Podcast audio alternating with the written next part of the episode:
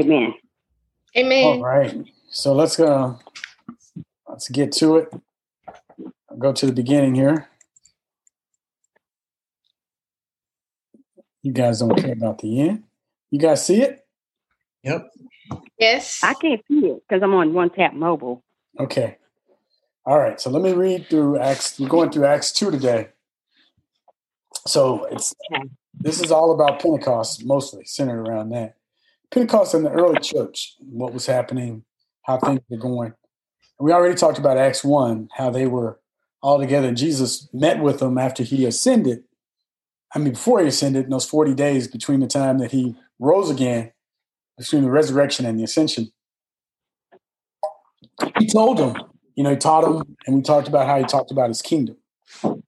Um, but in order to have the kingdom, then you got to have the, the kingdom's power, right? To, to empower to make things happen.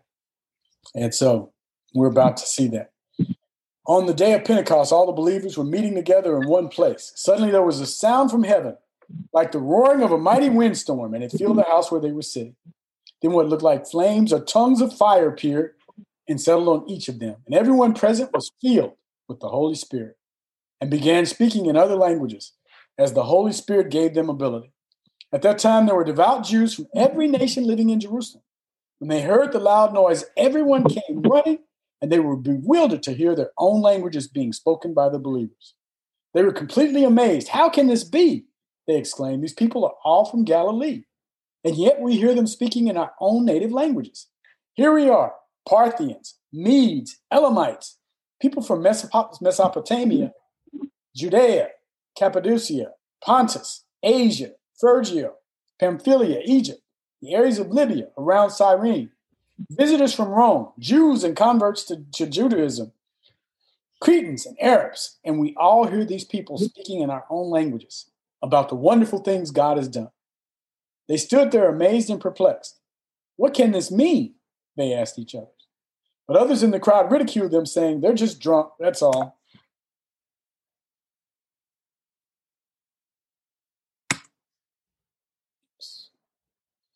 Then Peter stepped forward with the 11 other apostles and shouted to the crowd Listen carefully, all of you, fellow Jews and residents of Jerusalem, make no mistake about this. These people are not drunk, as some of you are assuming. Nine o'clock in the morning is much too early for that. No, what you see was predicted long ago by the prophet Joel. In the last days, God says, I will pour out my spirit upon all people. Your sons and daughters will prophesy. Your young men will see visions. Your old men will dream dreams. In those days, I will pour out my spirit, even on my servants, men and women alike, and they will prophesy. And I will cause wonders in the heavens above and signs on the earth below blood and fire and clouds of smoke. The sun will become dark, and the moon will turn blood red before that great and glorious day of the Lord arrives. But everyone who calls on the name of the Lord will be saved. People of Israel, Peter stood up.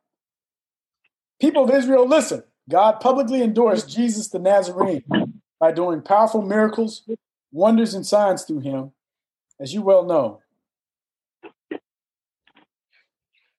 But God knew what would happen, and his prearranged plan was carried out when Jesus was betrayed.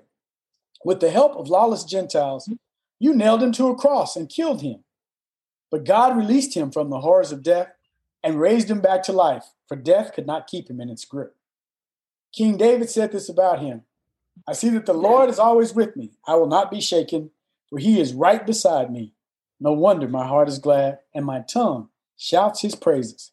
My body rests in hope, for you will not leave my soul among the dead, or allow your Holy One to rot in the grave. You've shown me the way of life, and you will fill me with joy in your presence. Dear brothers, think about this. You can be sure that the patriarch David wasn't talking about himself, for he died and was buried. And his tomb is still here among us. But he was a prophet, and he knew God had promised with an oath that one of David's own descendants would sit on his throne. David was looking into the future, speaking of the Messiah's resurrection. He was saying that God would not leave him among the dead or allow his body to rot in the grave. God raised Jesus from the dead, and we are all witnesses of this. Now he is exalted to the place of highest honor in heaven at God's right hand. And the Father, as he has promised, gave him the Holy Spirit to pour out upon us, just as you see and hear today. For David himself never ascended into heaven, yet he said, The Lord said to my Lord, Sit in the place of honor at my right hand until I humble your enemies, making them a footstool under your feet. So let everyone in Israel know for certain that God has made this Jesus, whom you crucified, to be both Lord and Messiah. Peter's words pierced their hearts, and they said to him and to the other disciples, Brothers, what should we do? Peter replied, Each of you must repent of your sins, turn to God, and be baptized in the name of Jesus Christ for the forgiveness of your sins. Then you will receive the gift of the Holy Spirit. This promise is to you, to your children, and to those far away, all who have been called by the Lord our God. Then Peter continued preaching for a long time, strongly urging all his listeners save yourselves from this crooked generation. Those who believed what Peter said were baptized and added to the church that day, about 3,000 in all. All the believers devoted themselves to the apostles' teaching, to fellowship, to sharing in meals, including the Lord's Supper, and to prayer. A deep sense of awe came over them all. And the apostles performed many miraculous signs and wonders. And all the believers met together in one place and shared everything they had. They sold their property and possessions and shared their money with those in need. They worshiped together at the temple each day, met in homes for the Lord's Supper, and shared their meals with great joy and generosity. All the while praising God and enjoying the goodwill of all the people. And each day, the Lord added to their fellowship those who were being saved. So, a few things in, in the Greek here. You guys may remember uh, there's this word metanoia. And what this word means in Greek is it means to change your mind, right? Mm. Change your mind. So when he told them, when Peter stood up and said, repent and be baptized, when he said repent, he was saying metanoia. He's telling them, change your mind. Make a 180 degree change in your thinking, right? You killed this, this Jesus, whom you called basically a, a criminal. You killed him as a convicted criminal. But he said instead, you killed the author of life. But now he's he's been resurrected from the dead. He's basically telling them you need to accept him as Lord. You need to change your thinking. But was but it's interesting to me that that word is, you know, change your thinking. This is what they're being called to do to repent. And then he said, when they heard him, they said that the word says that what he said pierced their hearts. Now, of course, our Lord Jesus was pierced in his heart, literally by a spear. But here they're speaking figuratively. But it's katanoso. That's the same, it's that same meaning as like being pierced by a spear. Uh, they were literally pierced in the heart when he spoke. So the Holy Spirit really, you know, really was moving when Peter was speaking. And then it said that death could not hold it. And so the word that is used there, this kratestai, comes from the Greek word kratos, which means death. And it talks about the grip that you have on something. And so what it's mm-hmm. literally saying is death wasn't strong enough to keep Jesus in its grip. Jesus was able to break the grip of death, right, when he went there. And then it says they were there devoting themselves to prayer, to fellowship, you know, including the Lord's meal. Um, and they had all things in common. Where it says devoting themselves uh, to prayer, to the teachings of the apostles, to fellowship and meals, is this word, proskurantes, which means persistent, steadfast. So they were continuing in prayer, in fellowship, and listening to the teachings of the apostles. So it was a steady, continuous, unrelenting thing. In the same way that a river makes something like the Grand Canyon over time, right? Mm-hmm. That's what they were doing is they were continuing to persist in prayer, persist in fellowship and loving on each other. And God did something with it. Now, I want to show you something from Exodus. Um, I want to show you this. On the morning of the third day, there was thunder and lightning. A cloud covered the mountain, and a very loud horn sounded. all the people among the tents shook with fear. Then Moses brought the people from among the tents to meet God. They stood at the base of the mountain. Mount Sinai was all in smoke because the Lord came down upon it in fire. Smoke went up like the smoke of a stove, and the whole mountain shook. Okay. So now I want to make a few observations. Um, first off, they were all together in one place on one accord, right? And mm-hmm. they were praying when when all of this happened, when the Holy Spirit came. And who they were was the 120 that we talked about last time. It included his mother, Jesus' mother, Mary. It included his brothers, right? Now remember, he had four brothers that are named in Mark. And you may remember they all thought he was crazy, right? I mean, they literally thought Jesus was crazy. But now they're all on board because they know now that he is what he said he was all along, right? So his brothers are there, his mother's there, the disciples are there, you know, and then obviously several others of his followers are there. And they're all there together in one accord and they're praying. And that's when this thing happens. Y'all remember where he says, where two or more are gathered in my name? Mm-hmm. There am I in the right. So this is a living mm-hmm. example of that, right? He didn't just come, he came roaring in there into their midst. Mm-hmm. And I want you to notice something. In Exodus, when we looked at that part about Moses on the mountain, look at this. It said there was thunder and lightning. It didn't say lightning and thunder. Mm-hmm. It said thunder and lightning, right? Right. So the sound came first, right? Mm-hmm. And in Pentecost, what was the first thing that happened? It started with a sound, right? Mm-hmm. Right. So what he said was it was a sound like a rushing wind, and people who've been in the midst of tornadoes say it sounds like a railroad train coming down the tracks, right? Yeah, that's the way most common way people describe it. You know that it's incredibly loud, like an incredibly loud railroad train that is just coming. Mm-hmm. And uh, so that's kind of how Pentecost started. It was a, it started with a sound. Now, if you think about it, God started creation with a sound, right?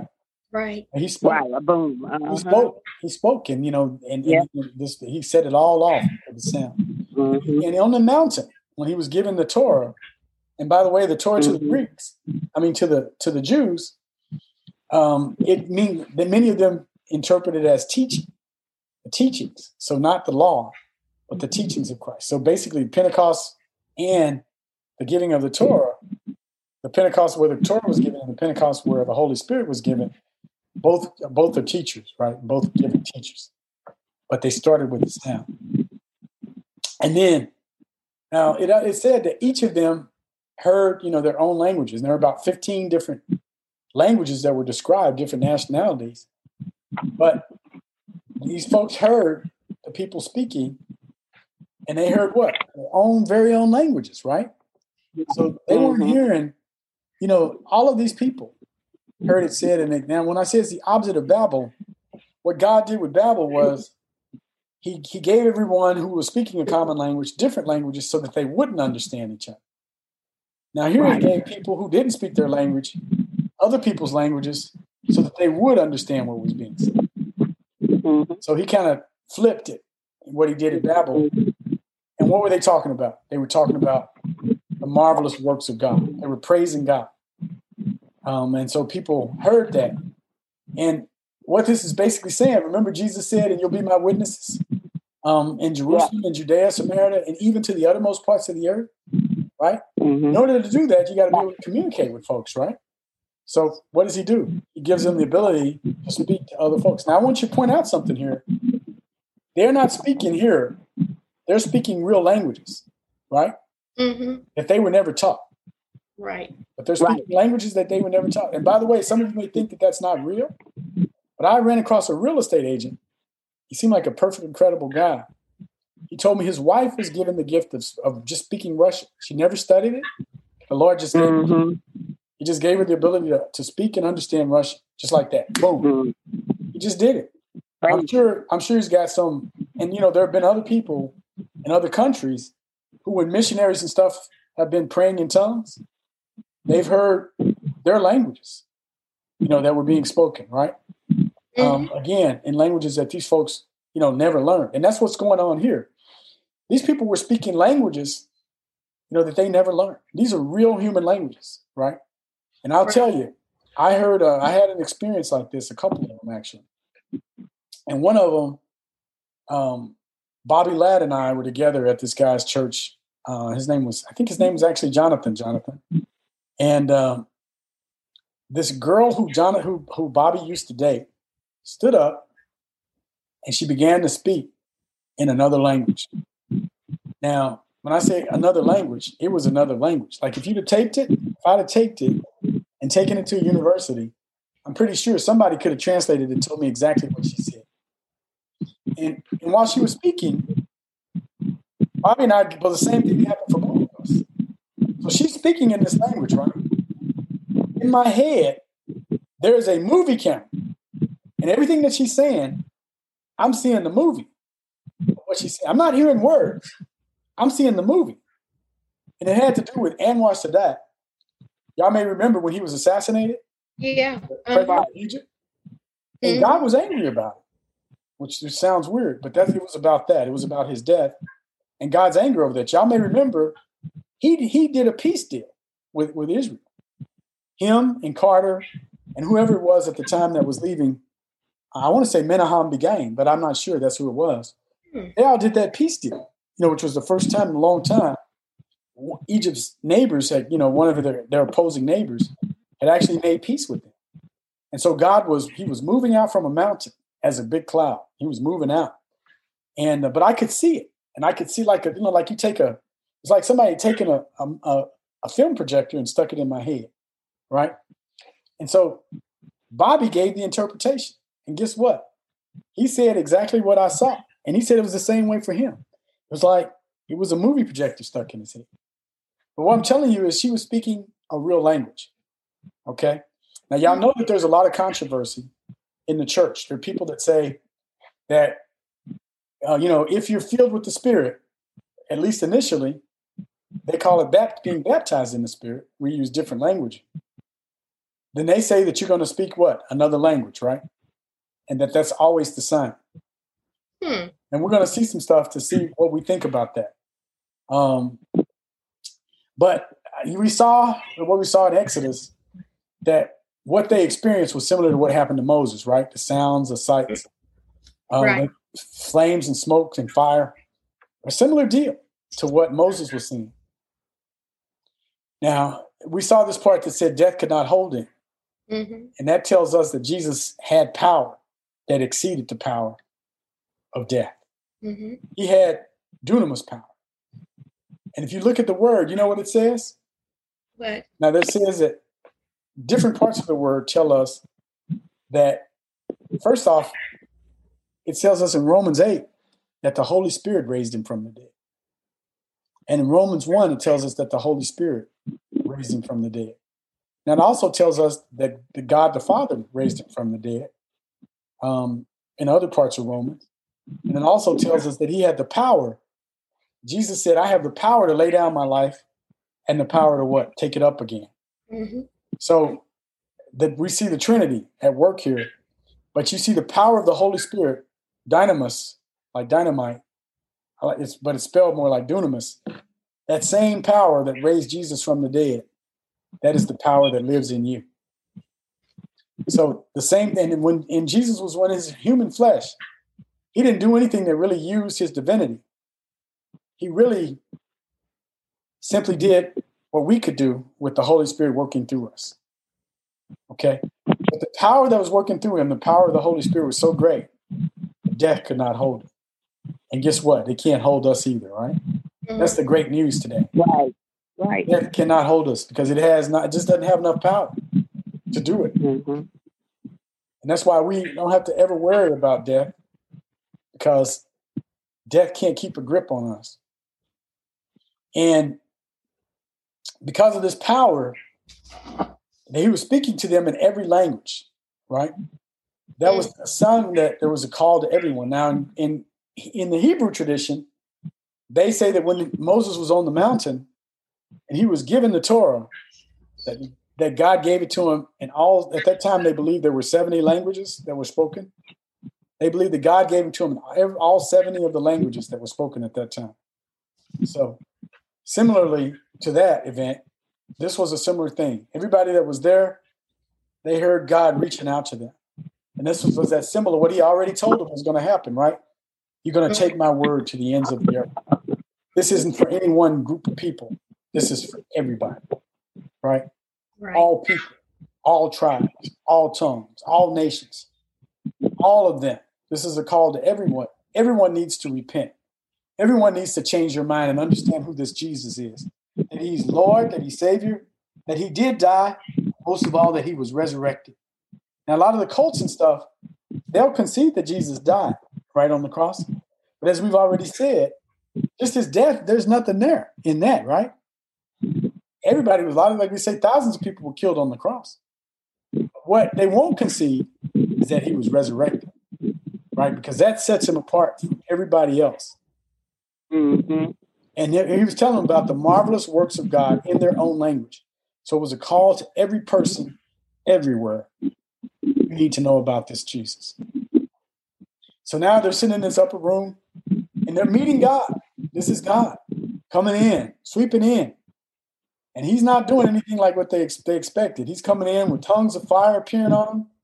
He's coming in, he's filling them up, and they're speaking languages they never learned. He's coming in, he's making sounds. Now, in this particular time, they don't say this, but it, later on, after they prayed for boldness after Peter and John were arrested, they say that the, the building that they were in shook, right? I can imagine that the very power of God shook the building, right? While they're here. They weren't expecting all this, right? But this mm-hmm. this is the God that we serve. He's an unexpected God who does things in ways that we don't necessarily expect, you know, or can't predict. You know, we don't know what he's going to do, how he's going to do it. And they found that out firsthand.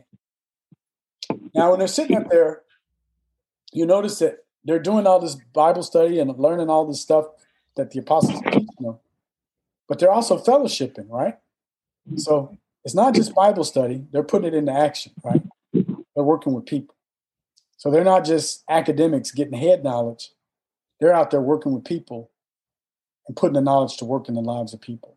You know, and we saw that they were, um, we'll see other stuff about exactly what they do, how God moves on them. But the point is, you know, no matter how you look at it, this God that we know, He is a wonder. God really is a wonder. You know, to do something like this, think about it. Imagine that you we go out on the streets. We're in China. We hear people speaking in English, and Spanish, and German, right? A group of people that we know they didn't learn these languages, right? Mm-hmm. That's a pretty amazing thing. And you know, we're hearing sounds, they're hearing sounds like like a hurricane. that would be something else if you think about it. But the point is, we, we say that we serve an awesome God. Well, he really is an awesome God. And he said, when Peter stood up, he said, he quoted Joel, right? And he said, this is what the prophet Joel said. He said that in the last days, he would what? Pour out his spirit, Mm-hmm. right, on all flesh. And he said, this is for what? He said, for you, for your children. Now, y'all know that children, to them, it doesn't matter how many generations separated you. If you descended from them, you're what? Child. child. Right. So they didn't have this concept of grandchildren and grandparents and great grandparents and all that. It was just children, right? Five generations out, 10 generations, it doesn't matter. You're their children if you descended from them directly, right? So what I'm telling you is by saying that, he said that this was, that is for us, Mm-hmm. right? Right. Say you for your children and for those what? Afar off. So afar off in what? In time and space. Right? That's us. So he's still pouring out his spirit on us today.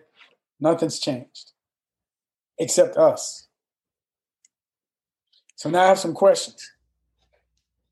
So my first question is this. Do you believe it's necessary to speak in tongues when one is filled with the spirit? No. baptized With the spirit. Okay, uh, Joyce, no, you say Joyce, you say no. Right. No. I know. I don't either. On scriptural grace, what scriptural basis do you say that? Because he- God, that's a gift. It's one of the gifts. God doesn't give everybody every gift. Okay, very So- good, Cynthia. I like that. Hmm So now, if you look in First Corinthians 12, what what what Paul says is he says this. He also says one is given the gift of tongues. He says, Right. "Do all speak with tongues?" Right? No. And he says clearly, no. Right? Right. And, and he Mhm. says, "Do all prophesy?" And he was saying Right. what? Clearly, no. Right? He's, Right. he's saying what you're Mhm. saying. His point was that you know it gives gifts. The Holy Spirit gives gifts as He, you know, decides. Right? Hmm And one gets one gift and another gets another gift. Right. So you gotta say that it's not necessary to speak in tongues when one is filled with the Spirit. Okay, so I got a question for you. Was Jesus filled with the Spirit? Because we're going to put this thing to bed once and for all, as far as I'm concerned. Was Jesus filled with the Spirit? Yes. He absolutely was. The word told us that when he was baptized hmm in the River Jordan, that he was filled Mhm. with the Spirit. Now, did Right. Jesus ever speak in tongues while he walked the earth? Not that we know of. Not that's recorded. It's not recorded in the gospel anywhere that he spoke. He certainly didn't when he got up, right? When he was baptized by John. He didn't speak in tongues. Mm-mm. He was filled with the Holy Spirit. Now I'm sure he could have, if he wanted to, speaking in, you know, if he'd have accessed his godhood, right? Right. But if Jesus was Oh, filled with yeah. the Spirit and he didn't go, go around speaking in tongues, I think we can pretty safely say, as Paul said, you know, that it's it's it's a gift that some get, you know, and some don't get it. hmm You know, and so to make a big deal out of it, like you got to have it, because you know, I think that that's wrong. Period. Right. story. Yeah. If Jesus didn't do it, if Jesus didn't It's do it, kind of. in my opinion, that settles the whole story. hmm It's kind of hard to believe that people have. Um, Hi, thank you for listening to this brief. We have plenty more at ChristianBrief.com. That's C H R I S T I A N B R I E F.com. May the Lord bless you and keep you, and hope you check out some of the other briefs at ChristianBrief.com.